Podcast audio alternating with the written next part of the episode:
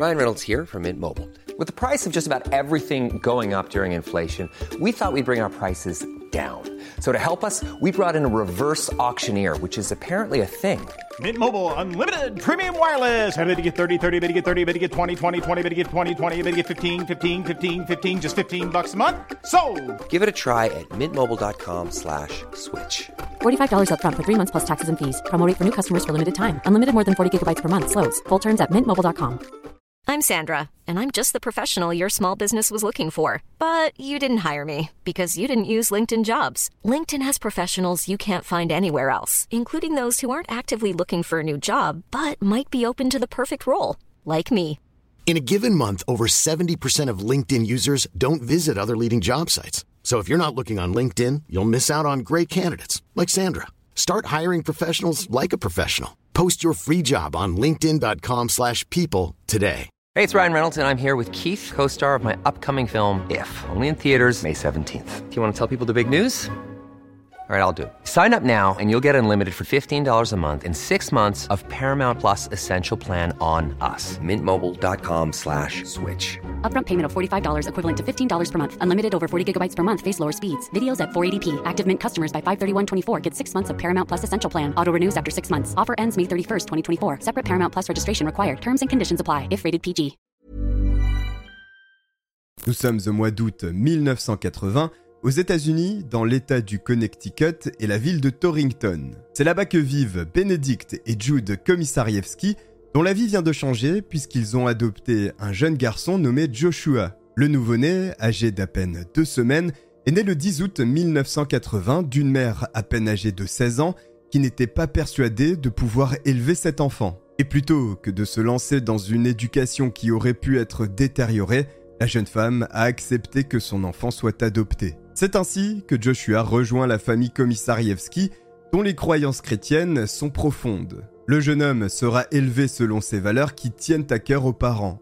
Et si Joshua a été adopté, c'est parce qu'il avait été annoncé à la mère, Jude, qu'elle ne pourrait jamais avoir d'enfant. Pourtant, quelques années plus tard, et au cours d'une grossesse à haut risque, il est vrai, elle donnera naissance à une jeune fille nommée Naomi.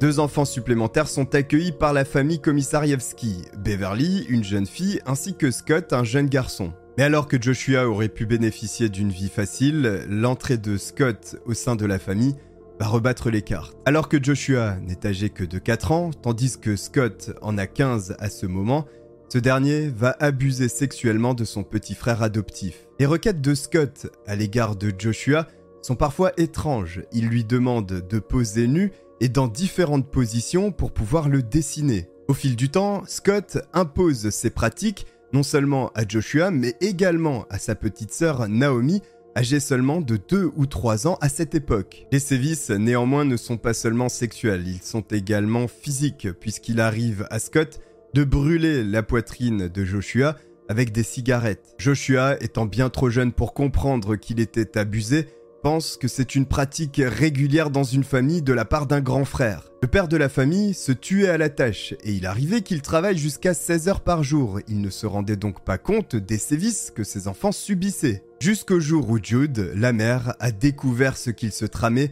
et a averti Benedict. Immédiatement, Scott a été banni de la maison. Ne saisissant pas tout à fait la situation, Joshua a considéré que c'était de sa faute s'il avait été exclu. Cependant, et même si les parents ont conscience des sévices qu'ont subis leurs enfants Joshua et Naomi, ils refusent de les présenter à des psychologues ou à toute aide extérieure. Ceci est en grande partie lié à leurs croyances religieuses et ils estiment qu'une aide psychologique extérieure rendrait Joshua plus confus qu'autre chose. Effectivement, Benedict et Jude considèrent que la psychothérapie est une pratique dans laquelle le diable s'installe. Selon eux, se rendre chez un thérapeute ouvre l'esprit au diable et permet d'insuffler de mauvaises idées à l'intérieur de l'esprit. Et bien entendu, les deux parents sont également opposés aux traitements médicamenteux pour lutter contre les problèmes de santé mentale. Pourtant, il apparaît que l'aspect psychique du jeune Joshua semble se dégrader à vue d'œil. D'une part, il y a ces sévices imposés par son grand frère Scott plus tôt dans sa jeunesse,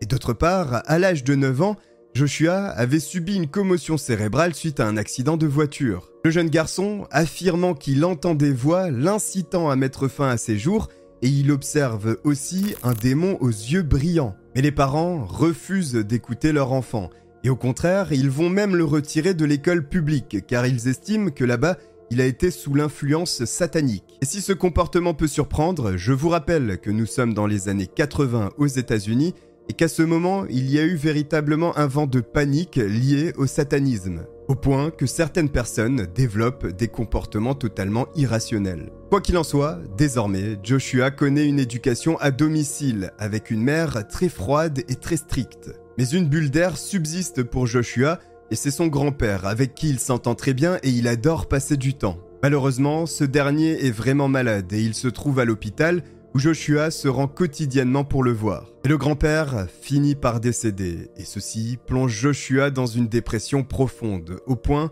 qu'il se met à écrire sur les murs de sa chambre ses idées les plus sombres. Âgé d'à peine dix ans, le garçon a déjà une vie remplie de tourments et il va définitivement basculer. Lui aussi imposera des sévices sexuels à sa petite sœur Naomi. Les parents le découvrent plus tard, mais refusent toujours d'agir et ne l'envoient pas en psychothérapie. À l'âge de quinze ans, Joshua sera surpris en train de tenter de mettre le feu à une station-service, un acte extrêmement grave. Il sera interpellé par la police et au vu de son état mental, il sera envoyé dans un hôpital psychiatrique où il devra subir un traitement. Simplement, étant mineur, les parents s'opposent à ce que Joshua bénéficie de ce traitement. À la place, ils proposent qu'il se rende dans un centre qui le traitera avec la foi. Ce centre pour jeunes en difficulté, dont la réhabilitation se fait à travers la foi, ne réussira pas à Joshua qui, malheureusement, sera expulsé pour des activités illégales. Complètement perdu, Joshua, qui consomme de la drogue à présent,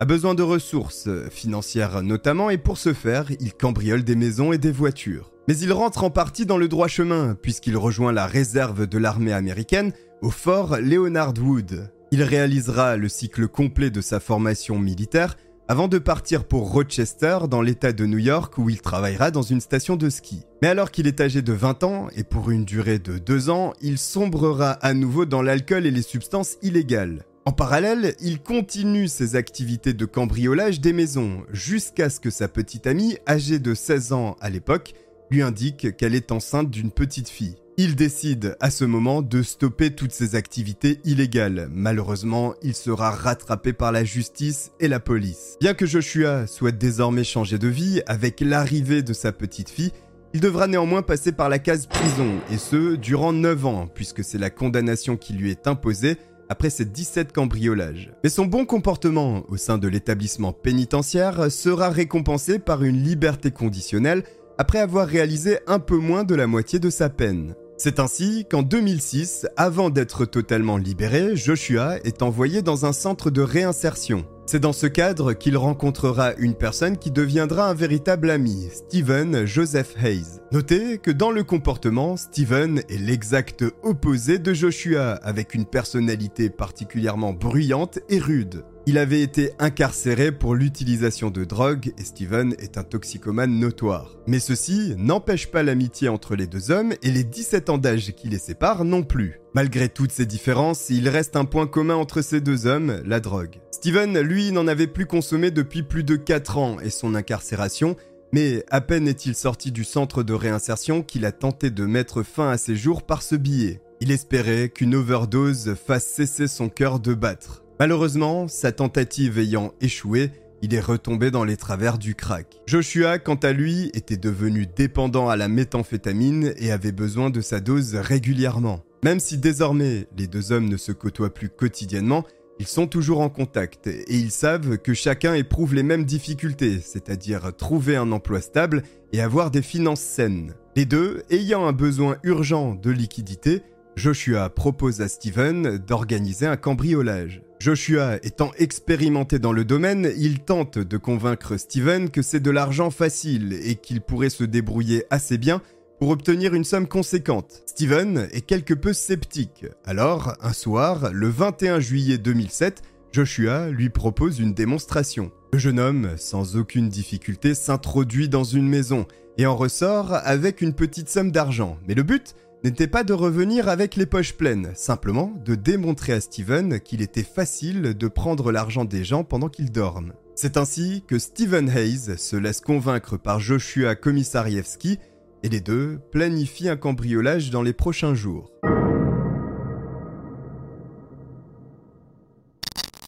En deux mille sept, la famille Petit a tout pour être heureuse. William et Jennifer forment un couple solide et amoureux. Ils n'ont absolument aucun souci d'argent, et notamment du fait de leur profession. William est endocrinologue, l'un des meilleurs du pays, tandis que Jennifer dirige un centre de santé privé. Et pour combler leur bonheur, ils ont deux enfants, Hayley, âgée de dix-sept ans, et Michaela, âgée de onze ans. Les deux filles, très travailleuses, sont scolarisées dans des établissements privés et bénéficient d'une éducation privilégiée. Les conditions de vie sont réellement idéales et leur grande et belle maison dans l'un des quartiers les plus aisés de Cheshire au sein du Connecticut le démontre. La famille baigne dans le bonheur, est appréciée de ses voisins et de la communauté en général. Ce dimanche vingt-deux juillet deux mille sept, Jennifer, la mère, emmène sa petite fille Michaela faire des courses. La jeune fille adore cuisiner et ce dimanche soir est un moment idéal pour préparer un grand repas de famille. Jennifer souhaite donc faire plaisir à Michaela et l'emmène avec elle pour récupérer les ingrédients.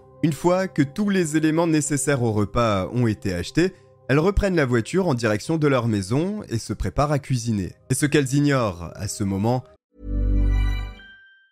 If you thought the only way to get a more defined jawline with natural-looking results was through surgery, think again. Juvederm Volux X C is a non-surgical injectable gel filler that improves moderate to severe loss of jawline definition and can help you achieve natural-looking results with little downtime. Even better, this improved definition lasts up to one year with optimal treatment. No maintenance required. Improve jawline definition for a smooth, sculpted look with Juvederm Volux X C. For important safety information and to find a licensed specialist, visit Juvederm dot com. That's J U V E D E R M dot com. Not for people with severe allergic reactions, allergies to lidocaine, or the proteins used in Juvederm. Common side effects include injection site redness, swelling, pain, tenderness, firmness, lumps, bumps, bruising, discoloration, or itching. There's a risk of unintentional injection into a blood vessel, which can cause vision abnormalities, blindness, stroke, temporary scabs, or scarring. Talk to a licensed specialist to find out if it's right for you. I'm Sandra, and I'm just the professional your small business was looking for. But you didn't hire me because you didn't use LinkedIn Jobs. LinkedIn has professionals you can't find anywhere else, including those who aren't actively looking for a new job but might be open to the perfect role, like me. In a given month, over seventy percent of LinkedIn users don't visit other leading job sites. So if you're not looking on LinkedIn, you'll miss out on great candidates like Sandra. Start hiring professionals like a professional. Post your free job on linkedin dot com slash people today. Et qu'elles ont été suivies par Joshua Komisarjevsky. Effectivement, quelques instants auparavant, l'homme âgé de vingt-neuf ans a porté un intérêt particulièrement malsain à Michaela, la jeune fille de onze ans. Et durant sa filature, il ne s'attendait certainement pas à découvrir un domicile aussi prestigieux que celui de la famille Petit. Voici là une opportunité en or. Et Joshua contacte immédiatement Steven et l'informe que le cambriolage tant attendu se déroulera dans quelques heures. Pendant ce temps, Jennifer et Michaela cuisinent tranquillement le plat qu'elles vont servir à toute la famille le soir même. Après en avoir bien profité, c'est l'ensemble de la famille Petite qui s'installe dans le salon et sur le canapé pour visionner un film. Une fois celui-ci terminé, aux alentours de vingt-trois heures, Hayley se rend dans sa chambre pour dormir. Michaela et Jennifer vont dans la chambre des parents pour lire ensemble un tome d'Harry Potter.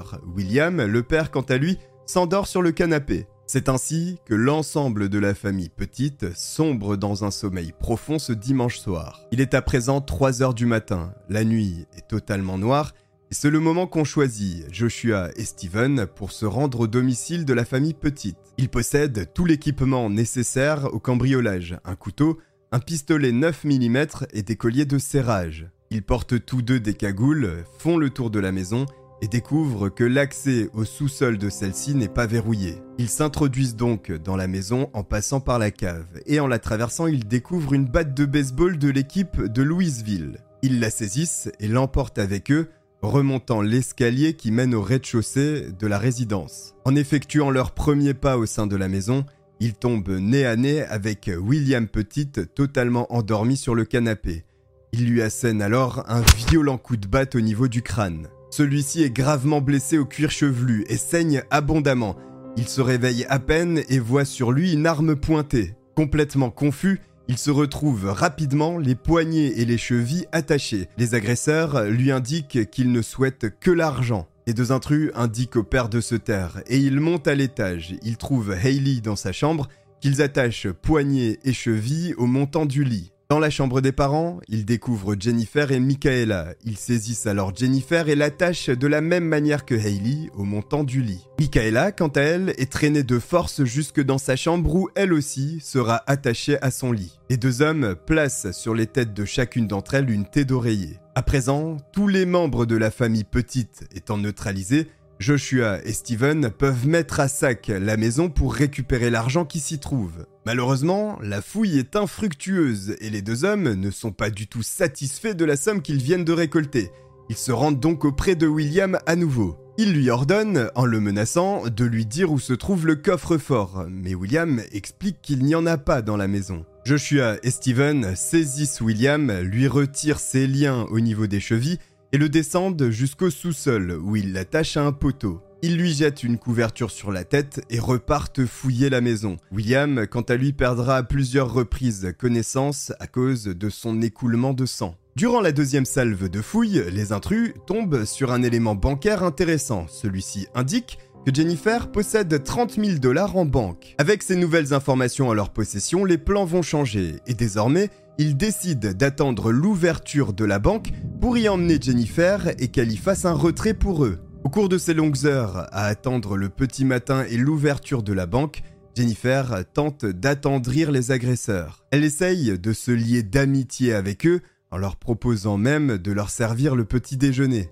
Mais aucun des deux hommes ne portera d'intérêt aux paroles de Jennifer. Et l'un d'entre eux va même s'en aller. Steven Hayes se dirige en direction d'une station essence où il va récupérer deux bidons d'essence avant de revenir à la résidence de la famille Petite. Une fois de retour, Steven ne reste pas bien longtemps puisque cette fois-ci, il emmène avec lui la mère, Jennifer, pour se rendre à la banque. Une fois à proximité de l'établissement bancaire, il lui glisse les consignes et lui ordonne d'aller retirer de l'argent. Notez que Jennifer va pouvoir se rendre seule à l'intérieur de la banque. La vidéosurveillance de l'établissement filmera d'ailleurs l'entièreté du moment passé par Jennifer au guichet de la banque. Durant tout ce moment, Joshua est laissé seul dans la maison avec Hayley, Michaela et William. Entre sept heures vingt-sept du matin et neuf heures quatorze, Joshua va prendre plusieurs clichés avec son téléphone portable. Sur ces photos, il est possible d'observer Michaela, la plus jeune des filles de la famille Petite, à différents stades de déshabillage, mais également dans différentes positions, et les organes génitaux d'un homme, ceux de Joshua, sont également présents sur certains clichés. En l'absence de Steven, William étant attaché dans le sous-sol et Hayley attachée dans sa chambre, Joshua en a profité pour agresser sexuellement la petite Michaela. En parallèle, du côté de la banque, Jennifer retire le montant maximum qui lui est autorisé au guichet, soit quinze mille dollars. Pendant qu'elle réalise cette opération, elle en profite pour indiquer au personnel de la banque que des personnes retiennent sa famille en otage. De manière calme et tout à fait naturelle pour ne pas alerter Steven qui l'observe, elle récupère son argent et part en direction de la voiture. Un membre du personnel de la banque saisit le téléphone et appelle la police et lui détaille tout ce que Jennifer vient de lui dire. Il explique que la famille Petite est retenue en captivité et potentiellement en danger. Il détaille par ailleurs que Jennifer semble tout à fait crédible malgré son calme apparent. Steven et Jennifer sont sur le chemin retour. La police, informée de ce qui pourrait se dérouler chez la famille Petite, envoie des patrouilles banalisées. L'ordre est clair de la part des supérieurs, il ne faut pas s'approcher de la maison et n'éveiller aucun soupçon avant une intervention. Une fois au niveau de la porte d'entrée, Jennifer est projetée au sol violemment. Steven rejoint Joshua et lui montre les quinze mille dollars. Joshua, quant à lui, montre à Steven les photos qu'il vient de prendre avec Michaela. Et Joshua ordonne à Steven de faire la même chose, mais à Jennifer cette fois-ci. Steven agresse donc sexuellement Jennifer à même le sol du salon. Et au même moment, il aperçoit l'une des voitures banalisées de la police. Steven est pris d'un accès de rage et alors même qu'il l'agresse sexuellement, il se met également à l'étrangler. La mère ne résiste pas bien longtemps et meurt d'asphyxie. Au sous-sol, William entend les gémissements, il essaye de crier, mais il ne peut rien faire, il est totalement bloqué. Mais il sait que la situation est d'une urgence vitale. Il tente à tout prix de forcer ses liens afin de les briser, et il y parvient. Malgré la forte hémorragie dont il est victime et la perte de sang, il réussit à s'extraire de la maison en passant par la porte de la cave, celle-là même qui avait permis aux deux agresseurs d'entrer à l'intérieur de la maison. William atteint finalement la maison de ses voisins et sollicite leur aide, mais ceux-ci le reconnaissent à peine avec les blessures graves sur son visage. Joshua et Steven remarquent que William s'est échappé. Ils constatent aussi qu'ils sont encerclés de patrouilles banalisées. Les deux hommes décident donc d'agir. Steven saisit l'un des deux bidons qu'il avait rempli d'essence et asperge le rez-de-chaussée du produit inflammable, y compris le corps de Jennifer. Joshua également s'est saisi de l'un des bidons d'essence et s'est rendu au premier étage là où se trouvent les filles. Et il passera dans chacune des chambres où il aspergera les deux, encore vivantes, de la substance inflammable. Une fois le produit répandu dans toute la maison, les deux hommes s'enfuient et mettent le feu à la résidence. Joshua et Steven dérobent la voiture familiale des Petites et s'enfuient à toute allure par l'allée principale. Ils prennent ensuite la rue. Et la police les attendait de pied ferme et un agent n'hésite pas à les percuter de manière frontale pour les stopper. Au même moment, les officiers de police sollicitent une ambulance pour venir en aide à William. Ils appellent également les pompiers pour venir éteindre le feu qui se propage, désormais jusqu'au premier étage de la maison. Malheureusement, la vitesse à laquelle les flammes sont en train d'engloutir la maison empêche les policiers d'entrer à l'intérieur et de sauver les deux jeunes filles qui vont mourir dans d'atroces souffrances. Michaela est retrouvée brûlée vive, encore attachée à son lit. Mais seules les poignets de la jeune fille étaient encore attachés au montant et sa dépouille pendait sur le côté. Les experts estiment que les liens de ses jambes ont brûlé et dans une tentative désespérée, elle a essayé d'échapper aux flammes. Hayley a connu le même sort, mais son corps n'a pas été retrouvé sur le lit. Hayley est découverte face contre terre à l'extérieur de la chambre à quelques mètres de son lit. Malgré cette position, les experts découvrent que la plupart des brûlures se retrouvent sur la face avant du corps. Il apparaît donc que ses liens ont brûlé et qu'elle a réussi à s'extraire du lit avant de faire quelques pas et de s'écrouler décédée. C'est ainsi que Jennifer, Hayley et Michaela ont quitté ce monde dans d'atroces souffrances. William, le père, est survivant, il est vrai, mais totalement détruit psychologiquement. Et cette histoire n'est pas prête de le laisser, puisqu'il doit subir à présent le procès avec l'ensemble des détails.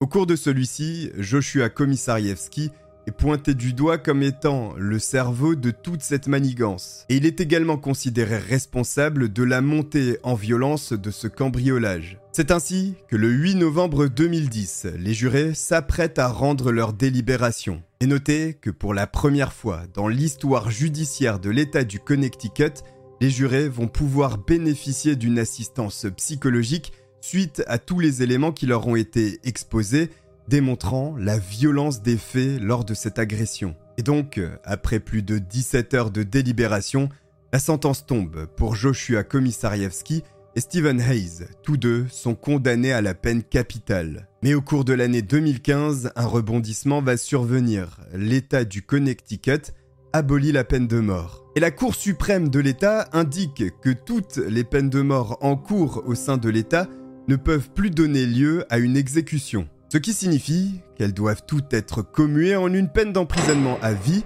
et c'est ce dont va bénéficier Joshua Komisarjevsky et Steven Hayes. Et quoi qu'il en soit, la souffrance infligée à Jennifer, Hayley et Michaela, elle, perdurera pour toujours. Une histoire choquante et on ne peut qu'avoir une pensée bienveillante pour ces trois personnes parties dans ces conditions, et bien sûr, pour William, le père qui doit continuer de vivre avec ça sur la conscience. Voici pour cette terrible histoire, faites bien attention à vous, je vous remercie de m'avoir regardé et je vous dis à très bientôt, ciao.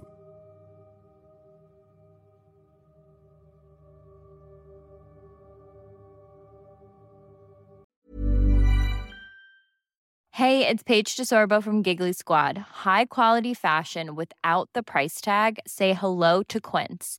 I'm snagging high-end essentials like cozy cashmere sweaters, sleek leather jackets, fine jewelry, and so much more. With Quince being fifty to eighty percent less than similar brands. And they partner with factories that prioritize safe, ethical, and responsible manufacturing. I love that. Luxury quality within reach. Go to quince.com slash style to get free shipping and three hundred sixty-five day returns on your next order. Quince.com slash style.